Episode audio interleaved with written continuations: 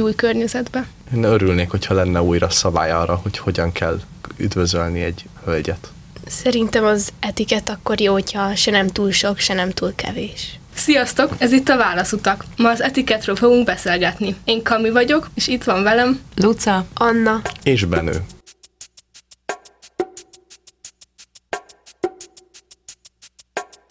Képzeljétek el, hogy ma voltam vezetni. Az volt a feladatom, hogy mutassak be egy párhuzamos parkolást orral előre. Hát ki is tettem az indexet, annak rendje és módja szerint, és gondoltam, hogy most egy tökéleteset fogok parkolni, de a mögöttem álló kocsi ezt annyira nem értékelte, és ráfeküdt az ember a dudára, én pedig tanulóvezetőként az oktatóm mellett teljesen lesokkolódva ültem, és ennek kapcsán gondolkodtam el azon, hogy az autósoknál valószínűleg van etiket, de nem hiszem, hogy túl sokan betartják. Az biztos, hogy addig nagyon próbálunk törekedni rá, még tanulunk. Én abszolút emlékszem rá, hogy, a, hogy bármilyen neccesebb forgalmi szituációba kerültünk, mindenért én lettem lekiabálva. Szerintem ez nagyon függ attól is, hogy ki a vezető, hogy, hogy milyen ember. Már több emberrel is ültem úgy, hogy ő vezetett, és teljesen más stílusban vezettek, és volt, aki nagyon odafigyelt, és jaj, most nehogy kellemetlenséget okozzak a többi sofőrnek, és volt, aki meg igazából nem is érdekelte sem ennyire se. Volt nekünk egy német memoriterünk, amit meg kellett tanulni, és az arról szólt, hogy a fiatal sofőrök azok átveszik azokat a tulajdonságokat a szüleiktől, amiket láttak a hátsó ülésről. Szóval, hogy egy kicsit mindenki úgy vezet, mint a saját szülei. Hogyha a szülei úgy vezetnek, hogy erősebben átmennek a fekvőrendőrön, akkor ő sem fogja annyira érdekelni, ha nagyot dob az autón. Ez az egész etiketre igaz egy kicsit, hogy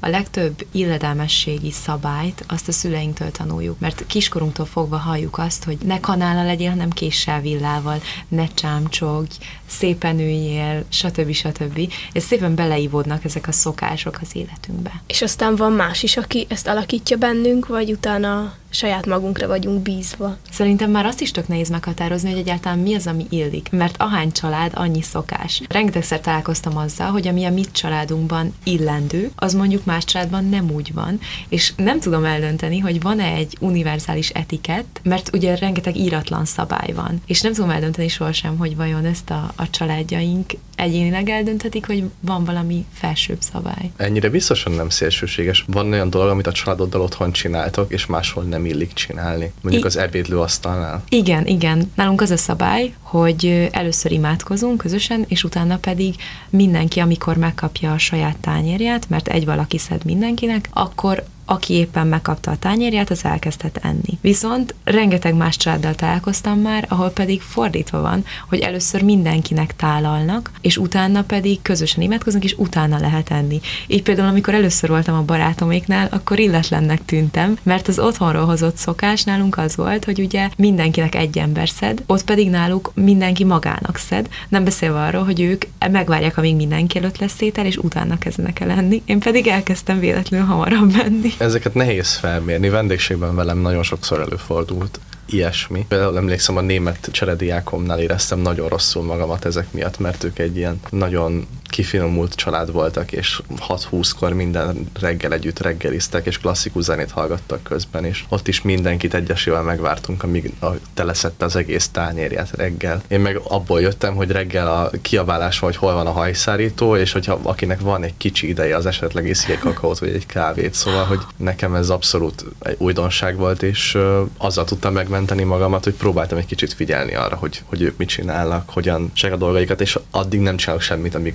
mások nem csinálják. Ami egy iszonyú frusztráló dolog. Lehet, hogy jobban éreztem magamat, mint hogyha elkezdtem volna enni, úgyhogy ők még nem esznek. De így is ilyen furcsa volt, és egy feszengős dolog, és ezt nagyon nem szeretem. Igen, ezek olyan dolgok szerintem, hogyha figyelsz, akkor azért el tudod tanulni, úgymond, meg ilyenkor nekik is azért el kell fogadniuk, hogy te tök máshonnan jössz, és mások a szokások, és esetleg, ha nekik ez nagyon fontos, akkor szóljanak neked, hogy ez így van. Nem ítélhetnek el emiatt. De ez nem lenne nagyon-nagyon kínos, hogyha rád szólnának? Pontosan ezt akartam mondani, hogy ha illemszabályok miatt szólnak rám, én akkor mindig eszméletlen rosszul érzem magam. Még akkor is, hogyha nem feltétlenül tartom jogosnak vagy indokoltnak abban a helyzetben. Ilyen például az, amikor rám szólnak a BKV-n, hogy adjam át a helyemet, miközben az össze egy csomó helyüres azon kívül. És oda jön hozzám egy néni, és azt mondja, hogy ő neki joga van leülni, és most azonnal álljak fel, és én rosszul érzem magam, mert miért nem vettem észre, hogy ő áll, de közben meg azt érzem, hogy, hogy egyrészt leülhetett volna máshova, és azt is, hogy én miért ne ülhetnék. Veled ebben teljesen igazad van, mert hogyha tényleg van sok más ülőhely, akkor egy néni ne jöjjön oda önbíráskodni hozzá, hogy már pedig neki az az egy hely kell, ami most pont te ősz. Én nagyon-nagyon ki tudok borulni attól, amikor valaki, akin pontosan látszik, hogy szüksége van arra az ülőhelyre, nem adja át neki senki az ülőhelyét. És én ilyenkor van, hogy fellépek, és megmondom például az ott kockuló 14 éves kislánynak, hogy ne haragudj, nincsen táskád, nem adnád át a helyedet ennek a 82 éves néninek? És akkor általában csúnyán néznek rám, viszont én meg úgy gondolom, hogy ha belé nem nevelték belé azt, hogy igenis add át a helyedet a terhes nőnek, az idős bácsinak, az idős hölgynek, a nagy táskával jövőnek, akkor valaki nevelje meg őt. Belénk azt nevelték a szüleink, hogy amikor látunk valakit, aki segítségre szorul, akár egy néni, hogy vigyük át a zebrán neki a táskáját, vagy bármi, akkor, akkor segítsünk neki, és ugyanez az ülő, ülőhelyel, hogy ha én ülök valahol, és látom, hogy felszáll valaki, akinek sokkal nagyobb szüksége van arra, mint hogy én éppen bambulok a, a, a kis ülésemen, akkor mondom neki, hogy tessék leülni. És nagyon sokszor azt mondják, hogy nem, nem köszönöm, és apukám mondta nekem ezt, hogy persze, mert ilyenkor mindig először azt mondják, hogy hát nem vagyok én olyan öreg, de aztán valójában nagyon csikorgatja a fogát ez a néni, hogy mégis le kellett volna ülni, és ilyenkor mindig azt kell mondani neki, hogy nem, tessék leülni, én ma már eleget ültem az iskolában. És higgyétek el, hogy amikor egy ilyen mondatot kimondasz, akkor mindig mondják, hogy jaj, hát nagyon kedves, köszönöm szépen, és végül mégiscsak leülnek.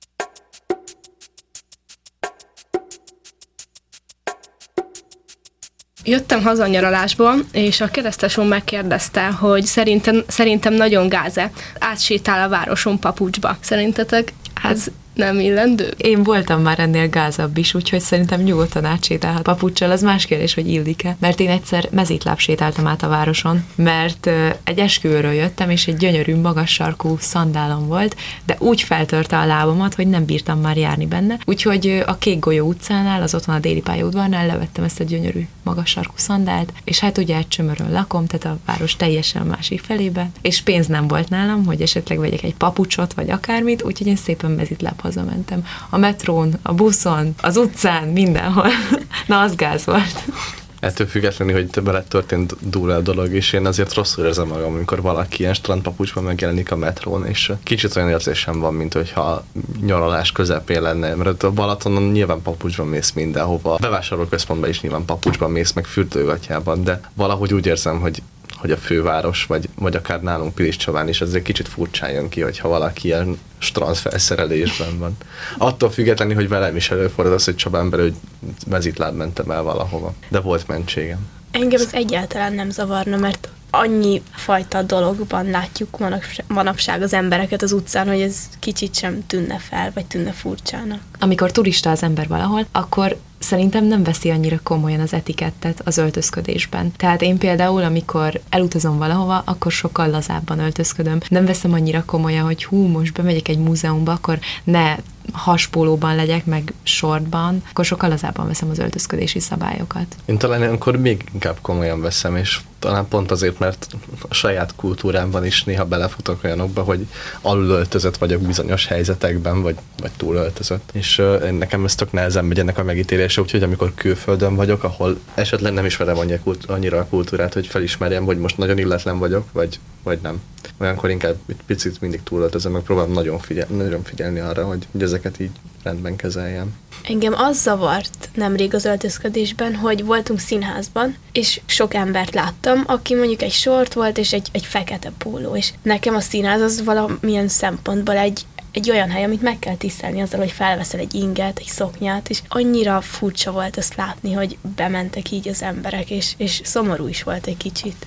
Igen, egyébként amikor valaki alul öltözik, tehát például a színházban, hogy nem, nem képes felvenni egy blúzt, akkor azzal azokat is egy kicsit kellemetlen helyzetbe hozhatja, akik viszont szépen felöltöznek, és megtisztelik az adott alkalmat. És, és ezzel én is találkoztam már, hogy színházban nem öltöztek ki az emberek, és engem is nagyon bántott, mert, mert tényleg a színházat meg kell tisztelni azért annyira. Nekem is pont a színház volt az, ahol előfordult velem olyan, hogy, hogy egy iszonyú hóesés volt, meg esett az eső is valamikor télen, és akkor mentünk színházba, és egyszerűen nem nem akartam fölvenni ezt a fekete cipőmet, vagy talán már ki is nőttem addigra, és a sima barna bakancsom kellett elmenni, és annyira rosszul éreztem magam, hogy a csomó gyönyörűen felöltözött ember között ott állok egy ilyen nem hétköznapi viseletben, de a cipőm az abszolút arról árulkodott, hogy én most valahonnan jöttem, és hogy igazából csak beugrottam, és aztán megyek tovább. Sosem tudom eldönteni, hogy színházba milyen ruhát vegyek fel, mert van, amikor túlságosan alulöltözök, van, amikor pedig túlságosan kicsípem magamat, és kellemetlen érzem magam, hogy a többiek egy színházba átlagosnak tűnő ruhába vannak, én meg ott vagyok egy kis estékben. Nekünk ez a túlöltözés akkor jött szóba, amikor még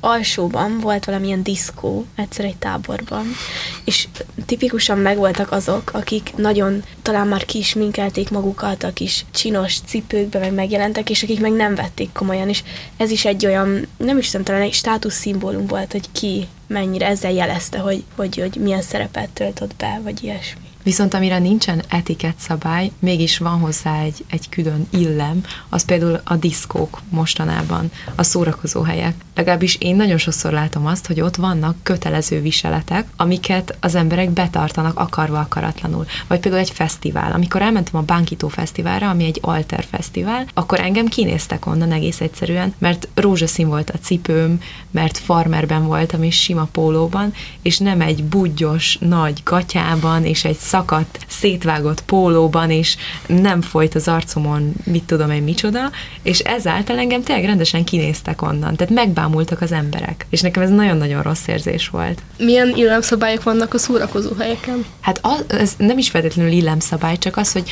az ottani etiket, hogy teljesen máshogy működnek a dolgok. Hogyha például az utcán elmegy egymás mellett egy fiú meg egy lány, és mondjuk a fiú az megsimítja a lányt, akkor valószínűleg a lány kiakad rá. Viszont, hogyha egy szórakozó helyen diszkréten oda táncol mögé, akkor már is lehet bármi.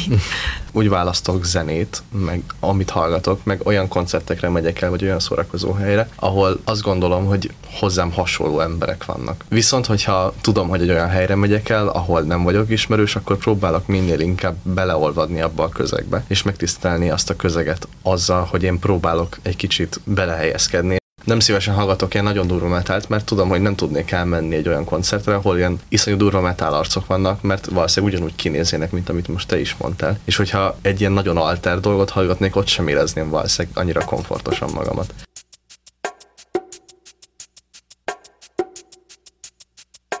Nektek van olyan illemszabály, amit be kell tartanotok, de azért, hogy nem, nem annyira szívesen tartjátok be. Nekem az egyetemen jött ez elő, ami a, főleg a tegezés magázás kapcsán jött fel nagyon sokszor. Ugye amikor az ember középiskolába jár, akkor automatikus az, hogy a tanárokat magázzuk, mert ez van szokásban, ezt kívánja az etiket. És a tanárok általában viszont tegeznek minket, legalábbis a mi osztályunkban ez volt a, a megszokás, ugye a tanár tegez, diák magáz. És ugye ez a csendőrtegezés, úgy nevezik ezt a formulát, viszont az egyetemen pedig nagyon sok esetben a tanár is magáz, illetve azt mondják, hogy amikor egy tanár letegezi az egyetemen a diákot, akkor a diáknak joga van visszategezni őt, mert ott már felnőtt emberek vannak, szakmobeliek vagyunk lassan mindannyian, ezért nekem az egy nagyon rossz érzés szokott lenni, hogy ahogy egyre nagyobb leszek, amikor letegeznek, akkor már megfordul a fejemben az, hogy én most vissza fogom őt tegezni. Mert úgy gondolom, hogy a magázás az megadja a tiszteletet a másiknak, és ha én nem kapom meg azt a tiszteletet, akkor miért adjam vissza? Most voltam egy táborban,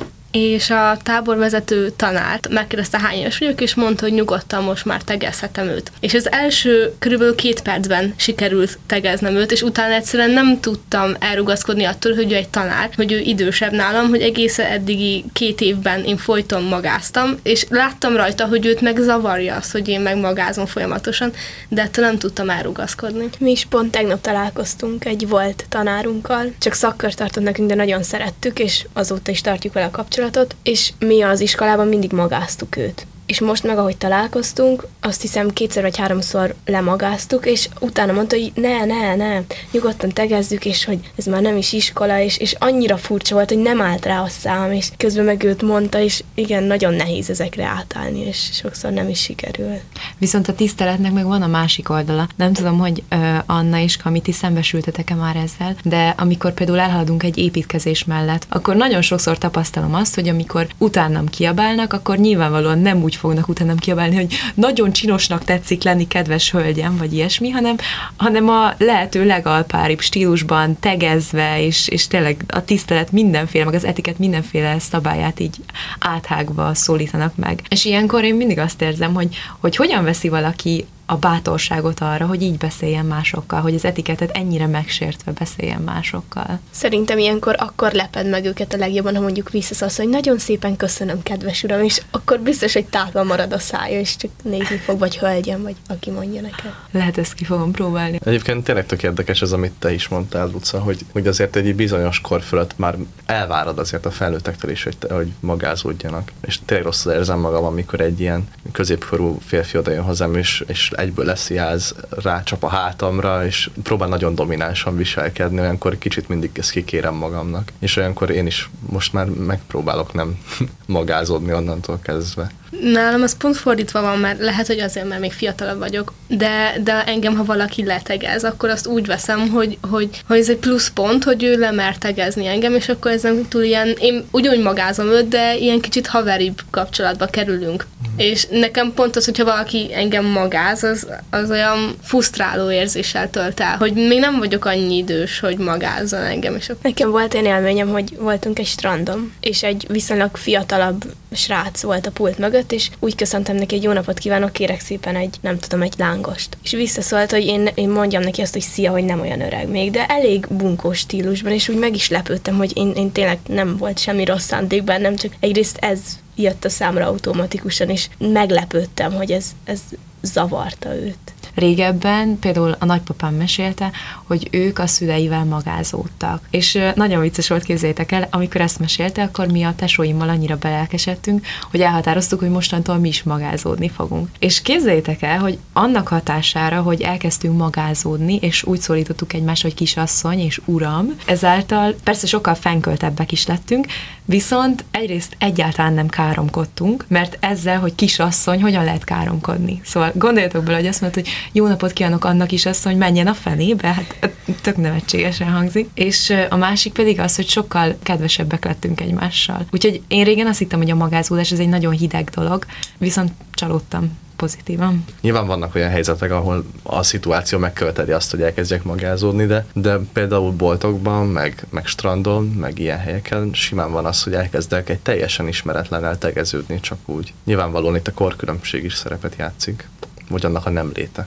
Az és is érdekes kérdés, hogy az etiket mit mond arra, hogy a férfiak és nők közötti kapcsolat hogyan kell, hogy működjön. Vannak olyan apró gesztusok, amiket az etiket ezért megkövetel, amikre már esetleges feministaként azt mondja az ember, hogy nem kéri. Például gondolok arra, hogy kinyitják neked az ajtót, vagy felsegíti a férfi a nőre a kabátot. És ezekkel mi a helyzet? Mert az etiket még úgy rendelkezik, hogy ezek lovagias szép gesztusok. Én fiúként nem élem meg azt, hogy kevésbé lenne mostanában ennek helye. Hogyha úgy van, akkor kinyitom lányok előtt az ajtót, meg előre engedem, és nem szoktam emiatt rossz érezni magam, és nem is szembesítettek azzal, hogy ezt nem kéne csinálnom. Én nekem általában jól esik, hogyha van egy ilyen, hogy előre engednek, vagy ilyesmi, de sokszor nem érzem rosszul magam, hogy ez nem történik meg. Főleg, hogy koroszt tájbeliekkel sokszor van, hogy mondjuk mégis előre engednek, és olyan furcsán veszi ki magát, hogy tényleg úgy érzem, hogy ez neki nem belülről jön, csak tudja, hogy ez egy kötelessége, és, és olyankor nekem is fura, és, és olyankor nem jó szerintem, hogy ez nem belülről jön, és nem magadtól érzed, akkor, akkor már fura tud lenni.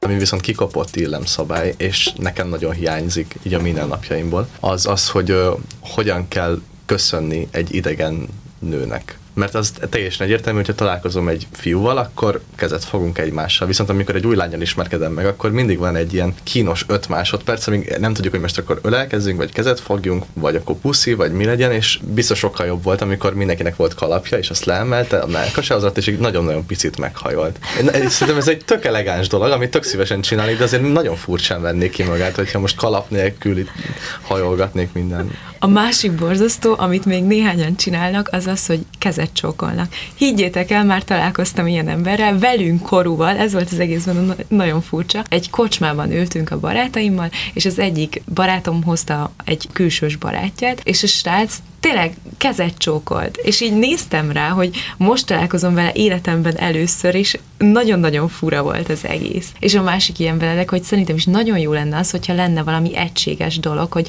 akkor most hogyan üdvözöljük az embereket, mert például amikor Németországban voltam cserediák, akkor nagyon kínos volt az, hogy nem tudtam, hogy hogyan kell ott üdvözölni az embereket, és kiderült, hogy ott az a normális, hogy adnak egy puszit és megölellek. Én meg ugye rögtön két puszit akartam adni, mert nálunk ez a sablon. Ráadásul az is milyen fura, hogy valakivel először találkozol, és rögtön puszizkodsz vele. Mm. Szóval, hogy oké, okay, hogy ez illik, de mi is szerintem nagyon furcsa. Igen, ilyen szituációban mi is kerültünk, amikor külföldön éltünk, ott pont másik irányba kezdik a pusziszkodást. És anyukám rendszerint összefejelt a, az ott lévő emberekkel, mert neki direkt jött, hogy hajol az egyik irányba, és az az ember is pont abba az irányba hajolt, és ilyenkor elég kínos és vicces szituációk jönnek létre. Nekünk nyaralásokkor van az, hogy amikor egyszerre megérkezik sok család, ahol sok gyerek van, és mindenkivel körpuszizni kell. És engem ez annyira frusztrál, hogy ott van húsz ember, és körbeállunk, és így konkrétan mindenkinek kell adni két puszit. Mert nem lehet az, hogy megölelem, a sokkal barátibb és sokkal jobb lenne, kevésbé kínos, mint az, hogy most két puszit kell adni, és nem egyszer volt az, hogy összefejeltem másokkal, hogy ő éppen meg akart ölelni, én meg puszit akartam adni neki, és az egészből lett egy ilyen oltári kínos szituáció. Ezek a körpuszik amúgy a legborzalmasabbak szerintem, amikor tényleg ott álltok 20 és mindenki körben nyal mindenkit. Borzasztó.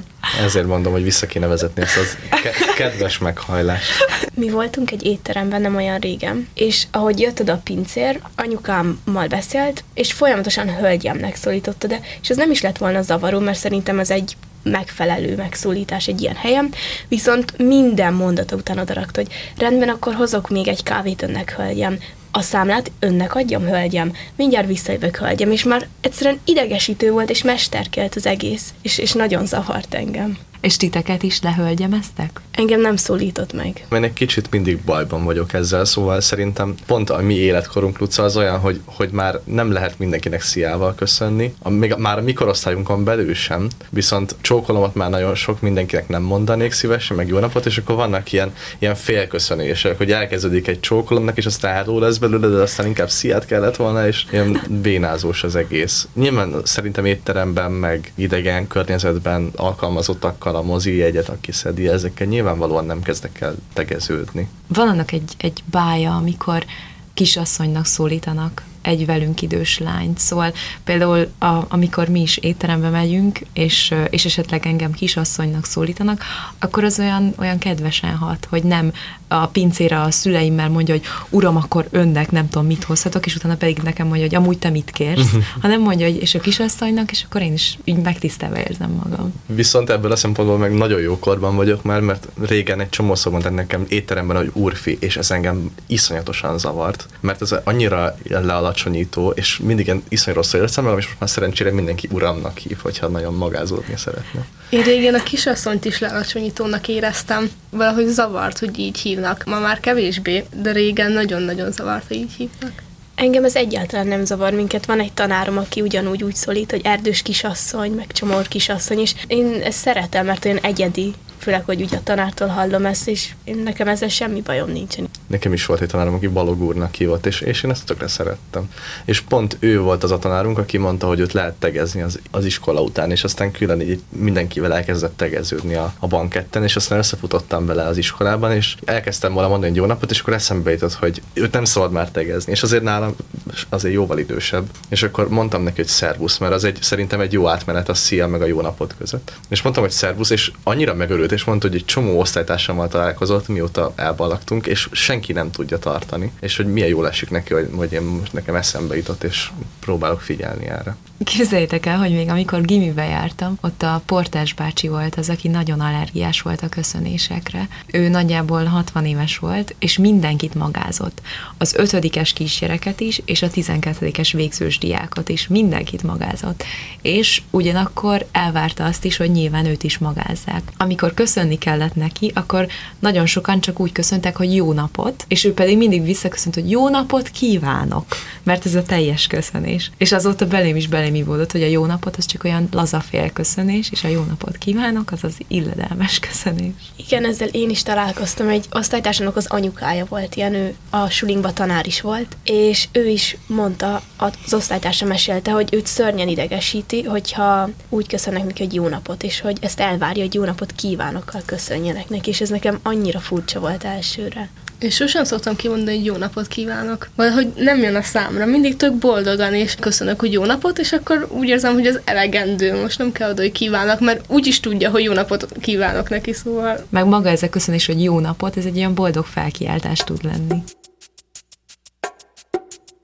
Ez volt a válaszutak, köszönjük, hogy hallgattatok minket. Ma az etiketről beszélgettünk, én Anna vagyok, és itt van velem. Luca, Kami, És Benedek. kövessetek minket Instagramon és Facebookon. És hallgassátok vissza az adásainkat Spotify-on.